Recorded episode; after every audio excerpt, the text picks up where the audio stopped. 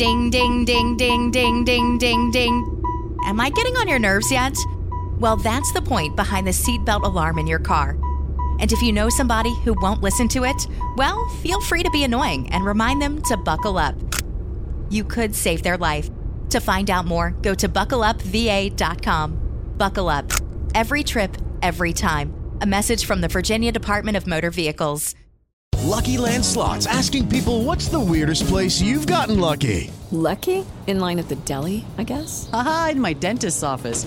More than once, actually. Do I have to say? Yes, you do. In the car before my kids' PTA meeting. Really? Yes. Excuse me, what's the weirdest place you've gotten lucky? I never win and tell. Well, there you have it. You can get lucky anywhere playing at LuckyLandSlots.com. Play for free right now. Are you feeling lucky? No purchase necessary. Void where prohibited by law. 18 plus. Terms and conditions apply. See website for details. Bentornati e bentornate a tutti ad un nuovo episodio di Ops, One Podcast Super. Qui con voi ci sono sempre io, Lanza, e con me qua c'è... Rava, bentornati a tutti, grazie di essere tornati ancora una volta con noi, ci fa sempre piacere fare questi episodi e sapere che voi li ascoltate. Oggi avremo un episodio un po' particolare, come dicevamo stiamo provando un po' una nuova linea dopo l'estate, un po' più cacciarona perché non vogliamo annoiarvi troppo con le vostre nozioni, quindi oggi sarà un po' una prova, vediamo come, come funziona. Abbiamo deciso di affrontare un argomento strambo, ma eh, per me molto affascinante, per dare un'idea un po' del mondo che ci circonda, quanto è grande. Eh, oggi affrontiamo sostanzialmente le grandezze delle cose, delle dimensioni, del tempo, i sassi, le luci, queste cose qua. Bene, eh, dopo questa intro un po' di cacca, ho una domanda per te, Rava. Ti metto alla prova. Secondo te, quanta cacca fa un uomo in media all'anno? Mm, mezza tonnellata. All'anno? All'anno. Ti sbagli di grosso. Perché in media un uomo fa 140 kg di cacca all'anno. Che sì, eh, se facciamo una media su la vita media di un uomo sui 75-76 anni circa, dà come risultato 1100 kg di cacca in tutta la propria vita, circa. A quanti elefanti africani corrisponde in massa? Possibilità 1, mezzo, 2, 4. 11 tonnellate, eh, sono indeciso tra uno e mezzo. Vai, uno. Sbagliato, sono due a seconda se l'elefante è piccolo, anche tre in realtà. Perché un elefante africano pesa in media tra i 2000 e i 6000 kg. Quindi se tu vai a prendere più o meno un 5000, un 4000 e mezzo, ce ne stanno quasi tre dentro. Non ho guardato quanta cacca fanno a loro volta gli elefanti, ma adesso direi che possiamo andare su discorsi un pochino meno di merda. E questa è solo la cacca che un uomo può fare all'anno. Ma quanti umani ci sono adesso sulla Terra? Questa è una risposta facile, più o meno, Rava, sono sono 7 miliardi su per giù. Quasi 8 miliardi ormai tengono in considerazione i demagoghi, i dema- demografici. Secondo te, quanto tempo ci vuole per parlare con ognuna delle persone che ora sono sulla Terra? Un minuto a persona, eh, dedicandoci 16 ore al giorno tutti i giorni? Eh, un minuto, orca miseria, tanto. Eh, perché sennò non fai in tempo neanche a presentarti in meno di un minuto. Quindi facciamo almeno un minuto per dirti ciao, come va, cosa fai nella vita, baci baci. Così da conoscerle tutte quanti. 16 ore al giorno. Secondo me, Circa. tipo una, una roba tipo 70-80 anni. Allora, eh? no, un po' di più. 22.800 anni. Questo è quanto 8 miliardi di minuti divisi 16 ore al giorno è un bel po'. Non basterebbe, cioè, praticamente non basterebbe vivere tutta la storia umana per conoscere tutte le persone che sono vive solo adesso. Ma se a quel punto hai vissuto tutto quel tempo, in realtà avresti potuto conoscere tutte le persone vissute dall'inizio dell'uomo ad adesso, quasi. Ma quanti sono tutti gli umani nati da quando è nato l'uomo ad adesso? Eh, 15 miliardi. Eh, cioè, 15 miliardi di umani in totale vorrebbe dire che adesso siamo più della metà del sempre esistito. Beh, guarda che confermo, cioè nel senso, perché un tempo erano pochissimi, cioè quando Roma ha toccato il milione di abitanti era una cosa incredibile. È vero che li ha toccati ai tempi dei romani, però era veramente il picco dell'umanità quasi. Sì, però ti ricordo che l'Homo sapiens è in giro da almeno 200.000 anni. Ah beh, tu consideri quello, io pensavo alla civiltà. No, no, l'uomo, l'uomo, l'uomo come specie. Allora facciamo 30. 30 miliardi. Ci sei lontano abbastanza, perché in realtà hanno stimato sui 117 miliardi. Quindi, sostanzialmente, la popolazione umana che ora eh, calpesta il suolo terrestre è soltanto il 7% circa di tutti gli umani mai eh, esistiti. Che in realtà è tanto. Cioè, il discorso che facevi è giusto, nel senso che siamo molti più adesso di quanto siamo stati nel passato. Però eh, tieni conto che una volta anche si viveva meno, quindi facevi conto generazioni da 30 anni, ogni 30 anni avevi un ricambio di tutta la popolazione. Mentre adesso viviamo 80 anni e passa, in media. Il ricambio prima era molto più rapido, quindi anche se contemporaneamente nel passato non c'erano tanti umani, si, si sostituivano più rapidamente, insomma. E quindi ce n'erano 117, cioè hanno stimato che in totale siano nati 117 miliardi di umani. Rimaniamo sull'ambito umani. Secondo te, eh, intanto hai una vaga idea di quale sia la densità del corpo umano? La densità è sicuramente superiore a quella dell'acqua perché affondiamo. Errato. Eh, allora devo parlarne con, con con Archimede. La densità media di un corpo umano è leggermente inferiore a quella dell'acqua. Perché la densità dell'acqua è circa 997 kg al metro quadro, la densità dell'uomo è circa invece ehm, 980, fa conto, è di poco inferiore. Eh, però non mi torna, Vez. Eh, ma il discorso è che è in media, quindi tipo quando hai tutto il fiato nel corpo. Infatti, se ci pensi, non vai a fondo più di tanto in realtà. Stai a galla praticamente se stai fermo e con il, il fiato in corpo. Se lo spingi via, allora vai a fondo. No. Sni. Sì, sì, sì. Eh no, allora le persone che annegano, perché cazzo annegano? Perché si dimenano e... Io ti, ti meno. Si dimenano e si soffiano fuori l'aria, quindi si stancano e quindi poi vanno giù. Ma infatti in realtà non annegheresti se ti metti a morto o insomma pancia in su nell'acqua, perché rimarresti a galla. Però se vai in immersione e soffi un po' d'aria, dopo allora la tua densità media cala perché tu la densità media è quando hai il polmone che comunque è mezzo pieno circa, perché alla fine poco tempo lo passiamo senza aria nei polmoni, è un estremo quello. Non sei convinto? No, perché so che io prendo il respiro e poi vado in fondo alla piscina e ci sto. Ma perché Quindi- ti spingi?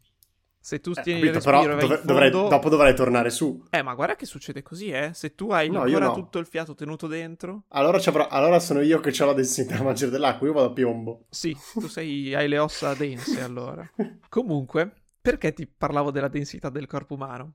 Perché facendo due calcoli, prendendo tutta la popolazione vivente ora sulla Terra, quindi 8 miliardi di persone, si può stimare quant'è il volume di tutti i corpi compattati insieme. Quindi se noi prendessimo tutti gli umani sulla Terra, li facessimo a polpetta, tipo, facessimo un'unica grande polpetta dell'umanità, quindi una grossa sfera fatta di carne umana, molto creepy, quanto sarebbe grande questa sfera secondo te? In raggio? Eh, il raggio non te lo so dire, porca miseria, l'ho, l'ho sentita già come curiosità, che sarebbe un raggio, che, cioè una sfera che eh, potrebbe stare dentro Central Park. Esatto, perché il raggio sarebbe di circa 500 metri e quindi una sfera di diametro un chilometro. Sostanzialmente, se tu prendi una sfera di cui il raggio è 5 campi da calcio, circa, in lunghezza, e quindi fai una sfera con questo raggio, tutta l'umanità potrebbe starci lì dentro. Domanda successiva. Se volessimo creare la Terra fatta di corpi umani, ok? Quindi creare un pianeta grande quanto la Terra, ma fatto di corpi umani, servirebbero mille miliardi di volte gli umani che ci sono adesso sulla Terra. Per creare una sfera grande tanto quanto la Terra. E schifosissima e super creepy perché è fatta di carne umana. Rimanendo sul corpo umano, ti ricordi quanto è lungo un filamento di DNA, che è la molecola della vita che decifra al nostro interno di ogni cellula, ce n'è uno per ogni cellula, come il nostro corpo va costruito e come funziona? Ti ricordi srotolata e allungata quanto viene fuori lungo una singola molecola di DNA? Sì, questo mi hanno fatto una testa tanta alle superiori, è lungo due metri il DNA. Bravissimo! Quindi tecnicamente uno potrebbe sdraiarsi di fianco al proprio DNA e misurarsi in corrispondenza di quante basi azotate sono lungo rispetto ai miei due metri di DNA. E quanto è sottile, te lo ricordi? No, questo no. Andrei sul micron. No, forse Sei meno. stato abbondante, molto Sì, molto. abbondante. No, no. Esatto, lo spessore di un capello è di circa 2 nanometri. 2 nanometri, per intenderci, sono un milionesimo di millimetro. Un capello è circa, eh, fammi fare i conti a rovescio, 100.000 nanometri. Quindi vuol dire che circa nello spessore di un capello, per equipararlo col DNA, servirebbero 50.000 filamenti di DNA, se ho fatto i conti giusti. Però è lungo due metri, è lungo due metri ma sottilissimissimissimo. Appunto, dicevamo, il DNA dell'uomo, di ogni singola cellula, circa lungo due metri. Però, l'hai detto anche tu, ogni cellula ha il suo DNA. E quindi, se noi riuscissimo a prendere il DNA di tutte le cellule di ogni singola persona, cioè di una persona, e metterlo uno di fianco all'altro, uno dopo l'altro, verrebbero circa 130 miliardi di chilometri. Il che vuol dire che facendo una specie di ponte tra la Terra e il Sole, potremmo farlo avanti e indietro 900 volte. Miseria. Solo con, solo con una persona. Carlo? Perché col fatto che abbiamo circa 65 miliardi di, di cellule nel nostro corpo, il conto è presto fatto, 65 per 2. Altra domanda, quanto è lungo invece l'intestino umano srotolato? Se mi ricordo male era intorno ai 7-8 metri. Ma sei preparatissimo, Rava, esatto. Vabbè. Tra i 7 e gli 8 metri e voglio ricordare la scena nel film di alto spessore Macete, dove proprio per calarsi da una finestra il protagonista adopera l'intestino di un malcapitato, usandolo quindi come corda, essendo che l'intestino comunque è abbastanza coriaceo e abbastanza elastico, e quindi lo usa come eh, fune per calarsi da una finestra. Eh, questa puntata adesso più o meno ho finito le cose un pochino più gore, possiamo passare a un altro settore, a meno che Rava non abbia informazioni interessanti da buttare in mezzo. Se no, intanto, ultima curiosità sul corpo umano. Allora, domanda. Allora, il nostro cervello viene spesso paragonato a un computer, ok? E si inizia a pensare di quando le macchine diventeranno più intelligenti di noi, le intelligenze artificiali e tutto quanto.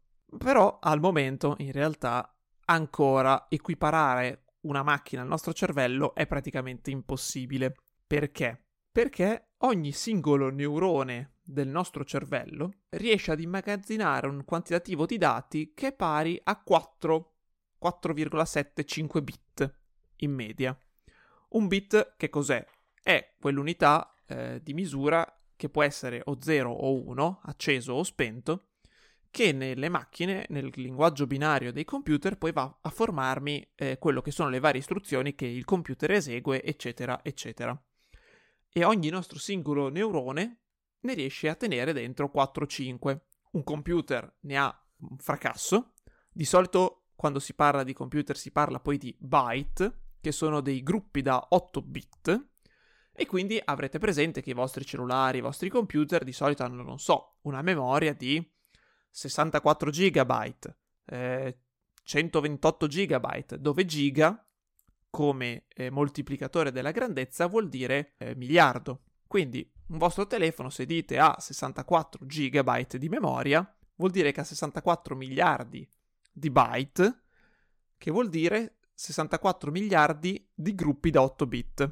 Magari il computer ha addirittura un tera di byte, ok? Quindi mille miliardi di byte. Secondo te, Rava, il nostro cervello quanta memoria ha in proporzione a quindi a un computer circa? Ah, eh, praticamente imparagonabile.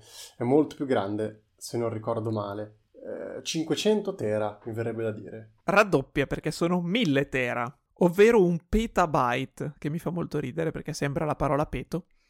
Un petabyte, che quindi è un milione di miliardi di byte, è sostanzialmente un milione di gigabyte. Fate voi. Nel senso, ora i computer si attestano sul 1 tera, servirebbero mille computer solo per avere la stessa memoria di un uh, umano, che in realtà non è comunque la stessa cosa perché li sarebbero mille computer separati e non mille computer con un unico cervello unito. Quindi insomma, è tantissimo. Sul nostro cervello, Rava, potremmo sostanzialmente memorizzare più o meno un milione di film HD da un giga circa l'uno. È che il problema, questo è solo di memoria. Sì. Che bisog- eh, ma bisognerebbe aumentare la RAM degli esseri umani, secondo me. Perché sennò hai tanta cosa immagazzinata e memorizzata, ma poi non riesci a, a farla andare velocemente, fare ragionamenti veloci. davvero. Beh, che figata sarebbe. Come c'è il, il building del PC, fare il building delle persone. L'ultima curiosità sull'essere umano. Te, Lanza, ti consideri una persona pigra, molto attiva o mediamente attiva? Eh, io sono esattamente alternato. Passo dall'essere esa- esageratamente pigro all'essere esageratamente attivo. Ma allora, d- diciamo che eh, la media dei passi che una persona che definiscono moderatamente attiva è di circa 7500 passi al giorno. Ok. Quindi, eh, secondo me è abbastanza facile. Non so chi di voi si tiene un, eh, uno di quei contapassi sul, sul Fitbit, sull'Apple Watch, roba del genere vedrete che secondo me, senza fare una vita chissà quanto attiva, basta semplicemente andare a scuola un po' a piedi, fare delle qualche passeggiate, ce la fate tranquillamente. Oh, comunque sei, sei infame a, di- a, chiedermelo adesso che sono stampellato, eh? eh, esatto, forse per te questo dato sarà un po', un po meno. Hanno fatto una media se si, che se si tiene questo valore appunto nei vari giorni, magari un giorno un po' di più, un giorno un po' di meno, con questa media, se si vive fino a 80 anni, abbiamo detto prima, è la media di aspettativa di vita, si saranno fatti circa 216 milioni di passi in totale, il che vuol dire, tramutati diciamo in distanza, sono 170.000 chilometri. Che cosa sono questi 170.000 chilometri per provare a metterlo in distanze eh, effettive sono circa quattro volte il giro della Terra completo, perché la circonferenza della Terra è di circa 40.000 km, quindi per quanto ti senti pigro nella tua vita e dici non ho fatto niente, nella tua vita molto probabilmente farai il giro del mondo almeno quattro volte. Però col fatto che parlavi di distanze, di percorrenze, di viaggio, ho un po' di informazioni su delle velocità dell'universo. Allora, abbiamo appena visto che l'uomo in media camminando per i fatti suoi percorre eh, 7, 6 km circa al giorno, ok? Con un passo medio di cosa sono 4 metri al secondo, 5 metri al secondo, una passeggiata andante. Bene. La Terra, innanzitutto, ruota su se stessa alla velocità di 463 metri al secondo. Vuol dire che anche noi, stando fermi, viaggiamo tangenzialmente alla superficie terrestre a 463 metri al secondo che corrispondono a 1660 circa chilometri all'ora, che è molto più veloce della nostra automobile più veloce, tipo una Ferrari, un, una Formula 1 comunque, che ne fa circa 300 di chilometri all'ora, 350 quando fanno le gare di velocità e basta, ma che è comunque in realtà molto più basso della velocità della Terra nello spazio, ovvero la velocità di quanto la Terra ruota velocemente attorno al Sole, che è invece 100 volte di più, ovvero la Terra su se stessa ruota a 1600 km all'ora. Nello spazio attorno al Sole viaggia a 107.000 km all'ora. Quindi in realtà noi, anche se siamo fermi seduti, senza fare i nostri 7500 passi al giorno, ci stiamo spostando attorno al Sole e su noi stessi a circa 107.000 km all'ora, che corrispondono circa a 30 km al secondo, che è ben lontano da quella che poi è la velocità della luce, che come abbiamo visto nei corti e in altri episodi di Ops, è di 300.000 km al secondo. Quindi, anche se la Terra a noi sembra ferma, in realtà viaggia velocissima, è comunque in realtà molto più lenta della luce. Per dire, il nostro velivolo terrestre volante più veloce è un jet supersonico, che vuol dire che va più veloce del suono, che viaggia a 340 metri al secondo il suono. Il jet supersonico supera di 6 volte la velocità del suono, andando quindi fino a 6400 km all'ora. Sostanzialmente uno sul jet supersonico potrebbe ruotare attorno alla Terra più velocemente della rotazione terrestre di circa 3-4 volte potrebbe insomma doppiare la Terra. Se la Terra ci mette un giorno a fare il giro, lui ci mette un terzo. Puoi fare il giro della Terra in un terzo di un giorno, che è tanta roba, non trovi? Figata. Eh? Che figata, che figata. Salteresti un sacco di, di, problemi di jet lag quando vai a fare i viaggi. Tenendo conto che per farne un quinto ce ne vogliono adesso 12-14 ore praticamente. La cosa che ti frega è che il jet supersonico in realtà deve viaggiare molto più in alto rispetto alla superficie terrestre e quindi in realtà perde un po' di questo vantaggio, perché più ci allontaniamo dalla crosta, più in realtà la circonferenza da percorrere per fare il giro si allunga perché il raggio è più lungo e quindi in realtà perde un po' il vantaggio di velocità. Se viaggiasse sotterra però sarebbe così, ecco, non so. A me di questi aneddoti fa sempre molto ridere la questione della velocità molto elevata della rotazione terrestre quando fanno tipo, quelle, tutte quelle ipotesi eh, apocalittiche, cosa succederebbe se la Terra si bloccasse all'improvviso? E appunto muovendoci così tanto velocemente sarebbe un po' come quando si va in macchina e uno caccia l'inchiodata. Per, per, il principio di inerzia tu continui ad andare avanti poi noi abbiamo le cinture di sicurezza però quelle volte in cui quasi tiri la facciata verso, verso il parabrezza. Ecco il fatto che non abbiamo le cinture di sicurezza sulla terra sarebbe identico ma poi schizzeremmo a mille chilometri all'ora per lo spazio. Non lo so, mi fa Eh, molto sì, ridere. adesso- È una cosa apocalittica, però mi fa molto ridere che la Terra si blocca in un attimo di tutte le persone. Rava, adesso mi è venuta in mente un'idea di business. Facciamo un'azienda che si preoccupa della sicurezza in caso della Terra che si ferma e costruiamo sempre in favore della rotazione terrestre una serie di ammortizzatori di materassi e quindi tipo andiamo per casa per casa a piazzare materassi dove se la Terra si fermasse verresti sbalzato, tanto la sappiamo qual è questa direzione. Rilancio con delle velocità della Terra molto più lente ovvero ad esempio è la velocità dello spostamento della crosta terrestre. Ti ricordi le varie placche terrestri quanto si spostano ogni anno? Un centimetro all'anno. Eh, dai, 10 cm all'anno in media. Quindi c'è questa teoria per cui volendo uno può aspettare su una costa oceanica un bel po' di tempo e prima o poi quella costa oceanica arriverà a contatto con l'altra opposta e quindi sostanzialmente se vuoi fare un viaggio da, non so, tipo Asia ad America, tu ti metti ad aspettare sulla costa i tuoi miliardi di anni e poi arrivi senza dover prendere navi, aerei o battelli o quel che è. Ma la cosa divertente è che la velocità di spostamento della crosta terrestre è circa il doppio della velocità della crescita delle unghie di una mano, perché più o meno all'anno le unghie crescono sui 4-5 cm, ma a sua volta la velocità di crescita delle unghie della mano è circa 6-7 volte la velocità di crescita delle montagne. Per esempio, le nostre Alpi crescono in media all'anno di quasi un centimetro, che in realtà però non è la crescita netta, nel senso che loro crescerebbero di più, ma mezzo centimetro se lo mangia l'erosione. Quindi in realtà alla fine crescono di 0,75 cm, 750 mm all'anno. Ed è buffo che appunto le nostre unghie crescano in una velocità che sta tra la crescita delle montagne e lo spostamento delle placche terrestri.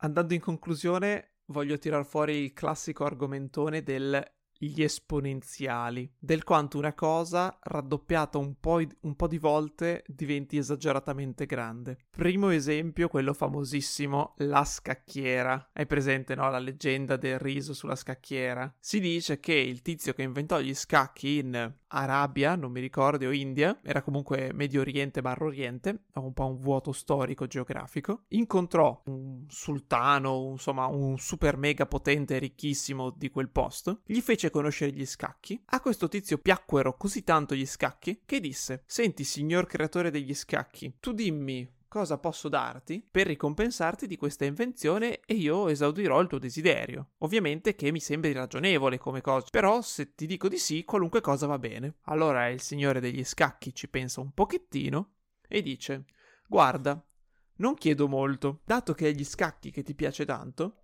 Facciamo così. Come ricompensa vorrei un chicco di riso sulla prima casella degli scacchi, due sulla seconda, quattro sulla terza, otto sulla quarta e così via per riempire tutta la scacchiera. Il sultano gli dice: Beh, ma certo, ma anzi, ma chiedi pure di più. Mi sembra anche poco riso, alla fine non è.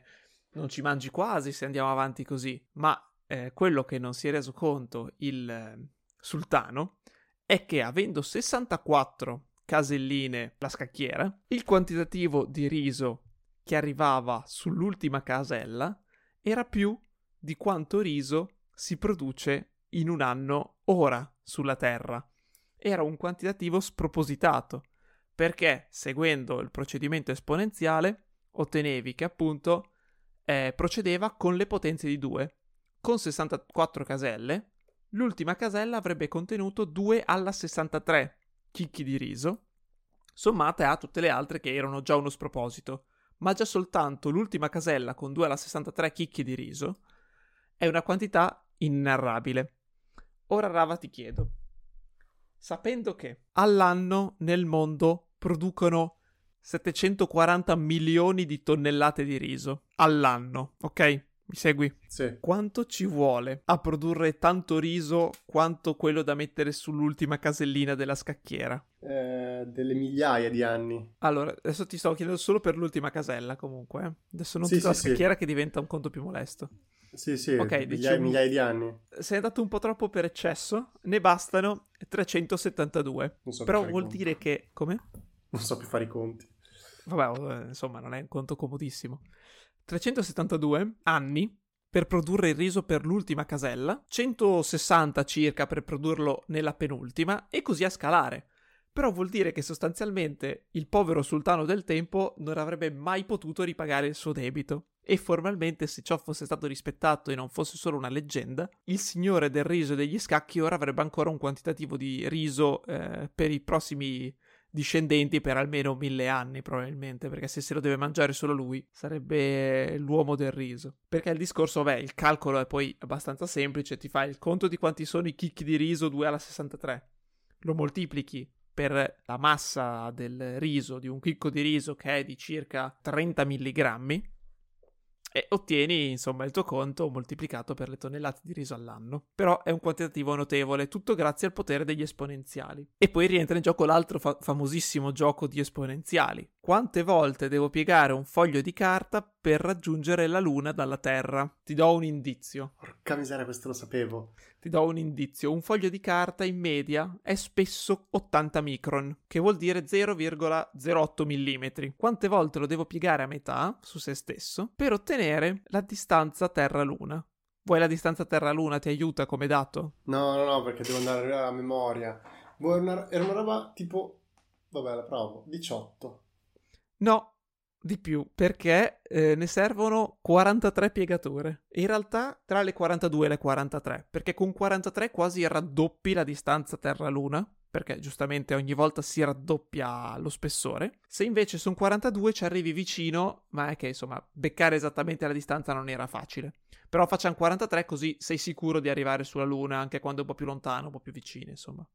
Per stare tranquilli. Però sì, pensate soltanto se continui a raddoppiare il foglio di carta, non è aggiungere un foglio di carta ogni volta, ma è raddoppiare tutto lo spessore che è quel, fino a quel punto. Quindi se ad un certo punto hai un- una piegatura di foglio spesso un centimetro, dopo diventano 2, 4, 8 e così via di nuovo fino alla luna. E una volta che prende piede non lo fermi più l'esponenziale fuori di, fuori di testa. Ultima cosa completamente a random, sulla Terra esistono 8,7 milioni, circa 8 milioni facciamo, approssimiamo per comodità, di specie di animali e piante e ho pensato, ma se l'uomo fosse queste specie di... quanti uomini per specie sugli 8 miliardi devono esserci? Non ha senso quello che sto dicendo, adesso tiro il filo e faccio venire del senso alla frase. 8 miliardi di uomini potrebbero dividersi 1000 per ciascuna specie di animale o pianta e ogni uomo potrebbe rappresentare, ogni 1000 uomini rappresenti una specie di piante o animali. Non ha senso, però mi trovavo divertente. Anche tu sei confuso, immagino. No, sì, all'inizio non, volevo, non capivo dove volevi arrivare, poi ho detto, va bene, ok. Che siamo tantissimi, però se fossimo noi quelli animali o piante ci sarebbero circa appunto mille umani per specie di animale per specie di pianta. Non andiamo a vedere quanti animali ci sono sulla Terra per specie, per coso, perché sennò scopriamo che i ragni ci potrebbero dominare senza problemi. Non voglio dare incubi agli aracnofobici, e quindi basta. Allora, tutte queste curiosità coinvolgevano quasi sempre dei numeri giganteschi, come dicevamo, dei numeri che diventano chicchi di riso per migliaia e migliaia di anni e cose così. E probabilmente avete visto anche la mia difficoltà a rispondere a queste domande e immagino che anche voi abbiate avuto un po' il cervello che fumava per provare a immaginarvi tutte queste cose qua. Questo è molto normale, quindi non vi preoccupate, non pensate, ah no, cacchio, sono, sono stupido, non sono riuscito a seguire i loro discorsi che parlano di milioni e miliardi. Perché appunto per l'essere umano ancora è molto difficile riuscire a stare dietro a queste cifre così tanto grandi, per quanto le riusciamo magari a calcolare, sì, se ci mettiamo lì con la calcolatrice o con i conti proprio a mano, riusciamo a gestirli questi numeri, però nella vita reale è ancora troppo difficile riuscire per noi a proprio metabolizzarli e riuscire a utilizzarli come se fosse eh, normale. Cioè, se ti dico eh, mi porti 20 bicchieri, 20 bicchieri li sai immaginare, sono un numero molto facile da gestire. Quando iniziano a diventare più grandi, è, diventa sempre molto difficile. Secondo me già 20 è complicato, eh, da avere subito in mente quante 20 come dimensione. Cioè, se ti dico immagina 20 oggetti. Per me non riesci a immaginarle 20 esattamente, ne immagini un numero generico. Ma infatti, in realtà studiano che la stima migliore ce l'hai sulle 4-5 cioè, se butti un occhio su, su un tavolo con degli oggetti, fino a 4-5 la tua stima è pressoché corretta. Ovviamente più vai in alto, già anche a 20, come dici tu, sbagli, ma non sbagli tanto, cioè magari dici 17, magari dici 23, e quindi comunque la stima comunque ancora molto vicina. Quando si parla di numeri giganteschi, come abbiamo parlato adesso, la stima va completamente a, a farfalle. Non so se si dica, ma volevo cercare di essere non volgare. Per esempio, c'è un sacco di confusione nella differenza tra milione e miliardo. Si pensa che siano due numeri molto più vicini di quelli che siano, perché appunto sono tutti grandissimi. Ah, quello è milionario, ah, è ricchissimo. Quello è miliardario, ah, sì, è ricchissimo, sono un po' più ricco del milionario. Invece c'è una sostanziale differenza tra questi due numeri. Uno è mille volte l'altro, però anche questo, che cosa vuol dire essere mille volte l'altro? Un modo molto semplice per cercare di visualizzare meglio queste cose è portarli e fare delle, diciamo, similitudini, delle metafore con qualche cosa di cui siamo più, più coscienti e di cui abbiamo più esperienza. E quindi molto spesso per far capire, comprendere questa differenza, si usano soprattutto i, il tempo, i secondi. E quindi cosa vuol dire? Un milione di secondi, secondo te Matte quanti sono? Sai quanti sono un milione di secondi? Ah, un milione di secondi secondo me sono, boh dai, due anni. No, molti meno. Sono circa 11 giorni e mezzo. Ah. Un, mi- un, milione di secondi. Mentre invece un miliardo di secondi. Quanti giorni sono? Eh, a questo punto sono mille volte 11 giorni. Eh, quante volte sono mille volte 11 giorni? Eh, sono 11.000 giorni. E 11.000 giorni sono? E in lustri lo vuoi sapere? in anni. Allora, in lustri sono circa 2, 4... 4, 6, sono 6 lustri circa. Esattamente. Cioè per 5, 30, 30 anni. Esatto, sono quasi 32 anni, un miliardo di secondi. Quindi capite che la differenza tra un milione e eh, un miliardo, cioè un milione sono 11 giorni, un miliardo 32 anni. Ah, aspetta, mi è venuto in mente un confronto che può far capire la cosa. Pensate a un metro, ok? Pensate a un milione di metri, ok? Ora pensate a quant'è invece un miliardo di metri, cioè... Pensavo volessi dire paragone corretto, che di solito si fa con il metro, ma dopo ma ci arrivo. Perché eh, hanno fatto degli esperimenti per far capire quanto l'essere umano, la gente non abbia idea di, di quale sia la differenza tra milione e miliardo. Hanno preso un tot di persone, istruite, con, con istruite non intendo, hanno preso gli scienziati, però hanno preso della gente che sanno cos'è un milione praticamente sanno cos'è un miliardo, quindi se gli parli proprio di numeri ti sanno dire sì, ok, il miliardo è mille volte di più del milione, cose così, e hanno disegnato su un foglio semplicemente una linea in cui un estremo hanno messo zero e all'altro estremo hanno messo un miliardo e gli hanno detto bene adesso con una penna tu mi fai una tacchettina, mi fai un, un segno dove pensi che si posizionerebbe diciamo il milione. In, in, proporzione appunto se questa è la scala da 1 a miliardo metti dove secondo te è il milione. E tra il 40 e il 50% delle persone sbagliavano completamente e lo mettevano quasi alla metà. Un, ovviamente un po' prima perché sappiamo di non essere la metà però lo mettevano quasi un po' prima quindi lo mettevano tre quarti del genere. Perché è così tanto difficile da, da immaginare quanta differenza c'è, quando invece la tacchettina dovrebbe essere praticamente attaccata allo zero. Eh perché? Sì, dai, dividi cioè devi, devi, pensare come se fosse tra 0 e 1000 e metti l'1. Infatti, l'esempio che speravo portassi tu, che però quello che vi dico io, è se voi prendete un metro, quindi proprio un metro lungo 1, non un metro, dopo magari pensano quelli che si riavvolgono che sono lunghi 5, però un metro, tutto con le tacchettine, fino al millimetro, quindi come i vostri regali che hanno le tacchettine al millimetro, la tacchettina del milione la dovete mettere sul primo millimetro, quindi è proprio appiccicato all'inizio. Quella è la differenza di grandezza che c'è tra un millimetro o un miliardo, il miliardo è la fine del metro. E, e appunto tutte le persone lo sbagliavano perché pensavano, no, non può essere, cioè, è quasi invisibile il millimetro, stai mettendo quasi allo zero, non è così piccolo il milione, il milione è grande, quindi sarà molto avanti. E quindi sbagliavano molto mettendolo molto più a destra di quello che in realtà è, e molto più vicino, tra virgolette, a quelli che in realtà sono 500 milioni, che è la metà. Ma mi stanno trapanando in casa? Sì, ti sto sentendo che... Scusami, vado a vedere che cosa succede, ma lo sento dentro casa mia? E comunque appunto vedete che molto spesso per poter comprendere queste cose le bisogna sempre portare su un piano diciamo molto più comune alla nostra vita, quindi qualcosa di cui abbiamo molta esperienza. Come abbiamo visto, abbiamo il momento in cui io dico ah, abbiamo fatto eh, percorrendo, camminando nella nostra vita, facciamo 170.000 km. Uno dice ok, sono tanti, riconosci che sono tanti, però che cosa vuol dire? Te lo metto come qualcosa che potresti conoscere già un po' di più, che ti, fa, ti può fare più scena, come quattro volte il giro intorno alla Terra, che magari per alcuni può ancora non voler dire molto, perché nessuno l'ha mai fatto il giro intorno alla Terra e, e, quindi è molto esperto su queste cose, però ti dà un po' più un senso di...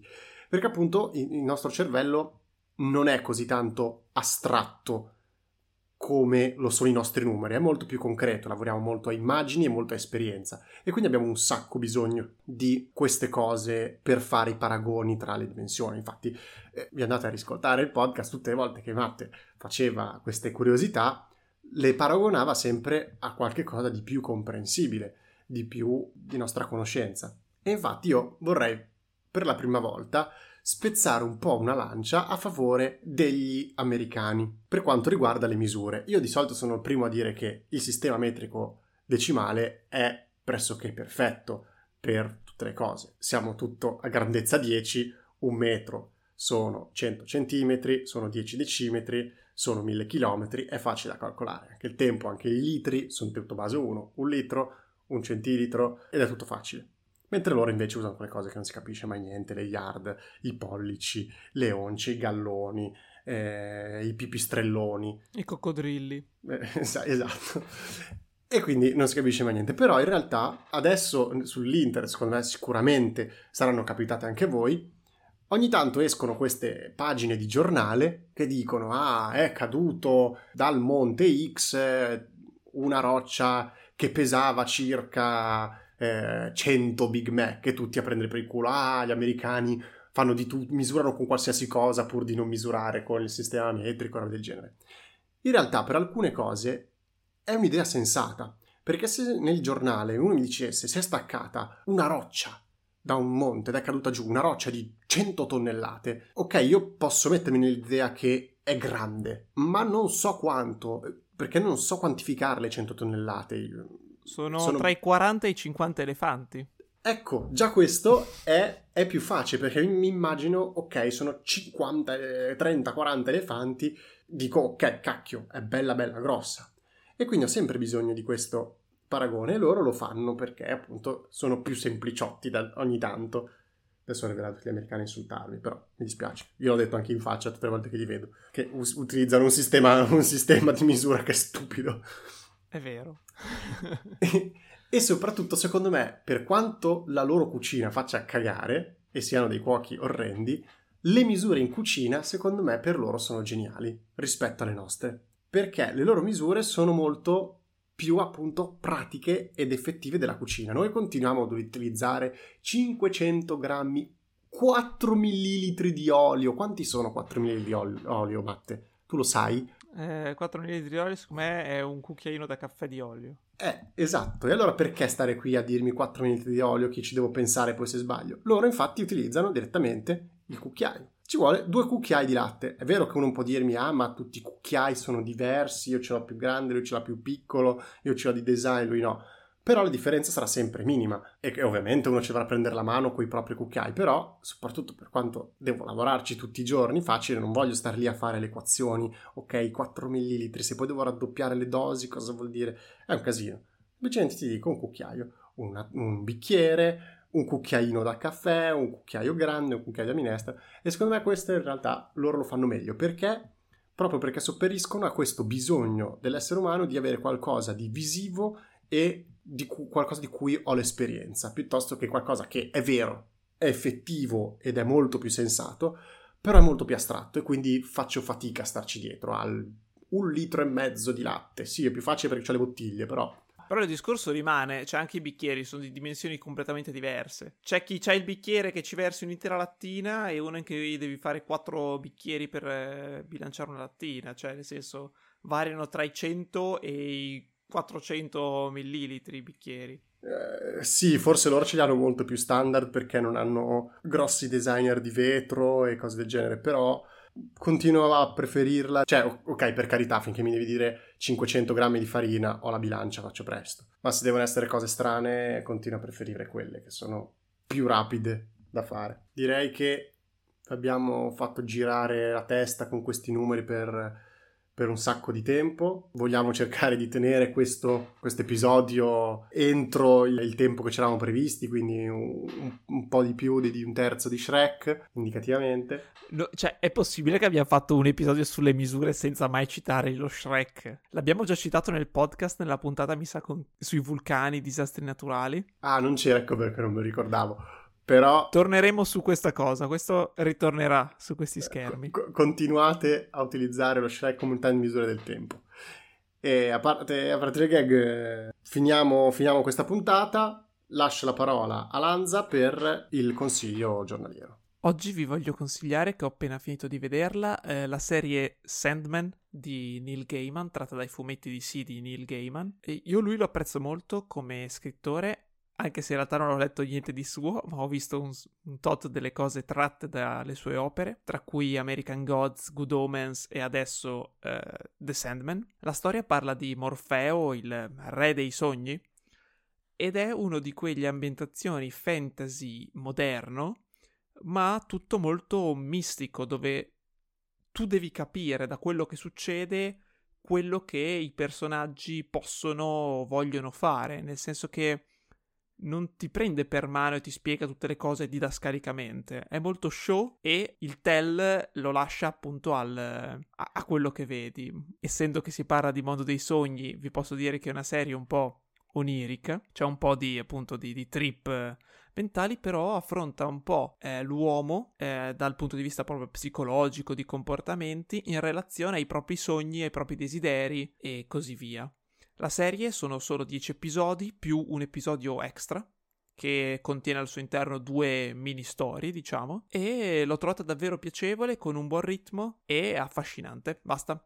Una serie così ve la sognate. Bene, direi che per l'episodio di oggi di Ops sia tutto. E spero che non vi abbia tediato troppo con queste strambe misure e paragoni insensati. Ricordatevi che ci trovate sempre su eh, Instagram a What Podcast Super e su tutte le piattaforme di podcasting possibili, da Spotify, Apple Music, Spreaker, eccetera, eccetera. Non dimenticate di venire a passare a lasciare un commento, dirci qualcosa, cosa ne pensate, commentare la puntata. Anche per questa settimana è tutto. Ci vediamo settimana prossima. Un saluto da Lanza e da Rava. Ci vediamo settimana prossima. Bella!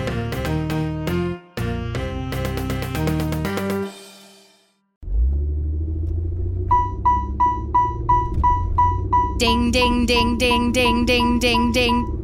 Am I getting on your nerves yet? Well, that's the point behind the seatbelt alarm in your car. And if you know somebody who won't listen to it, well, feel free to be annoying and remind them to buckle up. You could save their life.